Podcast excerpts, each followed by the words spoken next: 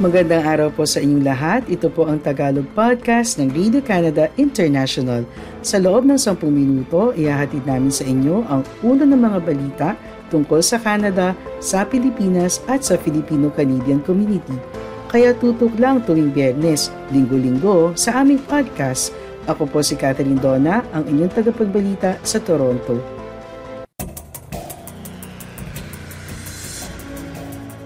Ang ulo ng mga balita na dapat yung tutukan, Moderna susuplayan ng Canada ng 12 million doses ng Omicron-targeted COVID vaccine.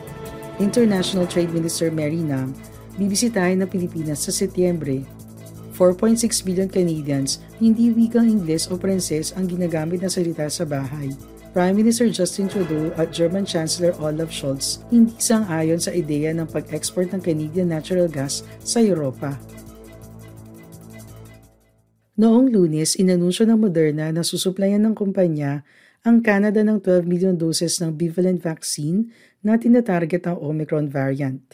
Pumirma ng kasunduan ang Moderna at Canada noong 2021 para suplayan ang bansa ng COVID-19 vaccine para sa taong 2022 at 2023. Kasama rin sa kontrata ang access sa bagong vaccine adaptations ayon sa mga opisyal ng kumpanya.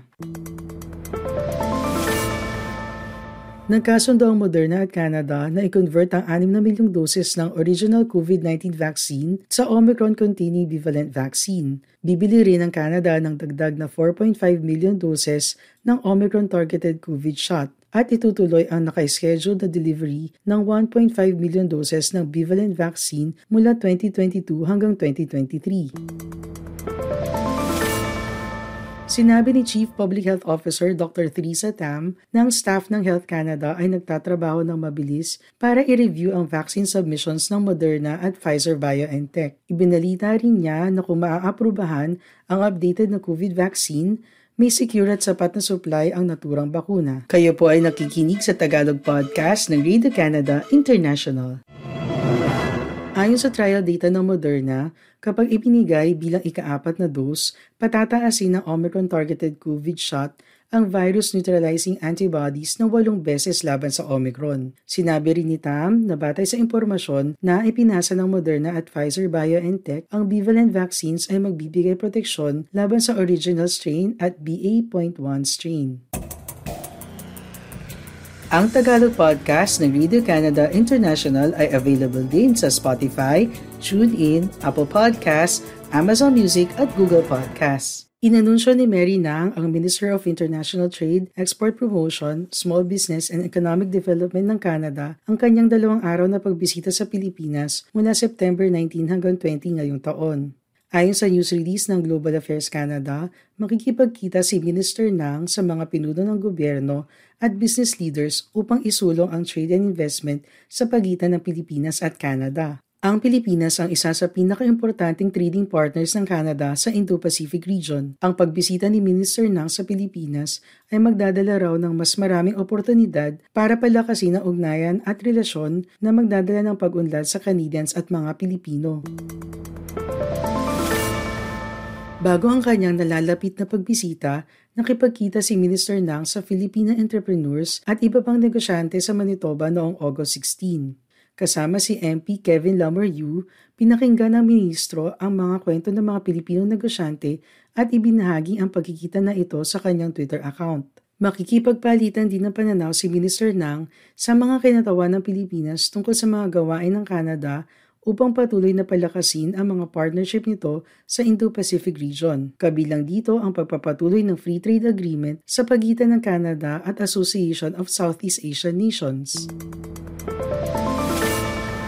Noong 2021, ang bilateral merchandise trade ng Canada at Pilipinas ay umabot sa kabuoang value na 2.7 billion. Tumaas ito mula 2.1 billion noong 2020. Ang Pilipinas rin ang isa sa pinakamabilis na lumalagong ekonomiya sa Timog Silangang Asya na lilikha ng commercial and investment opportunities para sa Canada.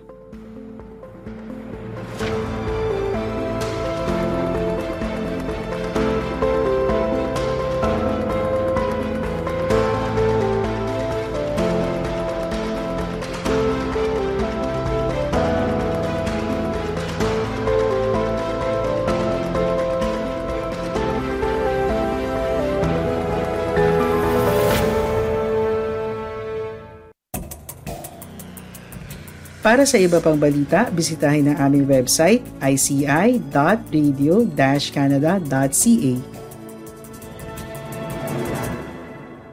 Noong 2021, isang Tagalog sa mga wika na patuloy na tumataas ang bilang ng mga nagsasalita sa bahay. Batay sa 2021 census, nasa 4.6 million Canadians ang gumagamit ng ibang wika maliban sa Ingles o Pranses sa bahay. Ito ay kumakatawan sa 12% ng populasyon ng bansa. Lumalabas din sa naturang census na isa sa apat na Canadians ang may isang pangunahing wika na iba sa Ingles o Pranses. Isa naman sa bawat walong Canadians ang wala sa dalawang opisyal na wika ng Canada ang salita sa bahay. Sa Canada, ang mga opisyal na wika ay Ingles at Pranses. Malaking bilang ng Canadians ang nagsasalita ng Mandarin, Punjabi at Espanyol. Ayon sa datos, patuloy na nangunguna sa unofficial languages ng Canadians ang mga wikang ito. Ang Tagalog naman ang pinakamabilis ang itinaas sa unofficial languages na ginagamit sa Canada. Tumaas ito ng 29% noong 2021 at pumapangalawa sa mga wikang malawak na ginagamit sa bahay na higit sa 100,000 ang populasyon. Ipinagmamalaki ni Lina Perpose, isang Filipino-Canadian, na nakakaintindi ng Tagalog ang kanyang tatlong taong gulang na apo na dito na ipinanganak sa Canada. Siya ang nag-aalaga sa apo na madalas niyang kinakausap sa Tagalog. Kung hindi sa wikang Tagalog, kinakausap naman ni Lina ang kanyang mga anak at apo sa Panggalatok, isa sa mga dialect ng Pilipinas na ginagamit ng mga Pangasinense. Tatlong dekada na ang nakalipas mula nang dumating ang kanyang pamilya sa Canada noong 1994. Nakapag-asawa na ang mga anak ni Lina, ngunit ipinagmamalaki pa rin niya na hindi nakakalimot at marunong pa rin silang magtagalog hanggang ngayon. Sundan niyo rin kami sa Facebook at Radio Canada International Tagalog. Malamig si Prime Minister Justin Trudeau at German Chancellor Olaf Scholz sa ideya ng pagpapadala ng Canadian natural gas sa Europa nang tanungin sila tungkol sa proposal noong lunes. Sa isang press conference sa Montreal, iginiit ng dalawang leader na ang kanilang prioridad ay ang pagdevelop ng cleaner energy sources tulad ng green hydrogen para i-export sa Europa. Ito raw ang lulutas sa nararanasang energy crunch ng naturang kontinente. I-follow nyo rin kami sa Twitter at RCI Tagalog. Habang hindi isinasantabi ang papel ng Canadian natural gas sa paglutas ng energy shortage sa Europa, sinabi ni Trudeau na walang malinaw na business case sa ngayon para magpatayo ng liquefied natural gas export terminal sa lungsod ng St. John sa New Brunswick o saan man sa Canada. Ayon kay Trudeau, ang natural gas ay kailangan ipadala sa pipeline mula sa gas fields ng Western Canada sa hindi pa na ipapatayo na liquefaction terminal sa Atlantic Coast. Ito ay isang napakamahal na proyekto at maaaring hindi daw sulit na investment dahil sa commitment ng Europa na mabilis na mag-transition sa cleaner economy.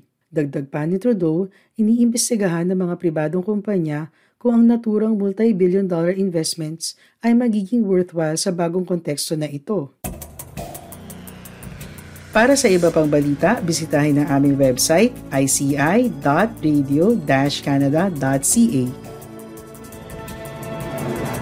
Binago ng digmaan sa Ukraine ang global energy market. Para bawasan ang pagsandal ng Europa sa natural gas ng Russia, iminungkahi ng observers ang ideya ng pagpapadala ng Canadian natural gas sa mga terminal ng Germany. Ngunit dahil mabagal ang Canada sa pagde-develop ng proposed liquefied natural gas sites sa Atlantic provinces, malamang hindi matutupad ang senaryo na ito anumang oras ngayon. Sinabi ni Trudeau na itutuloy ng Canada ang liquefied natural gas projects na ginagawa sa west coast ng bansa. Ang mga terminal na ito ang magsusupply ng gas sa isa pang rehiyon na gutom sa enerhiya, partikular ang Asia. Ang Tagalog podcast ng Radio Canada International ay available din sa Spotify, TuneIn, Apple Podcasts, Amazon Music at Google Podcasts. Maraming salamat po sa iyong pakikinig sa Tagalog Podcast ng Radio Canada International. Lagi po kayong makinig tuwing Bernes para makabalita tungkol sa ating mga kababayan dito sa Canada. Hanggang sa susunod na linggo, ako po si Catherine Donna ng Radio Canada International.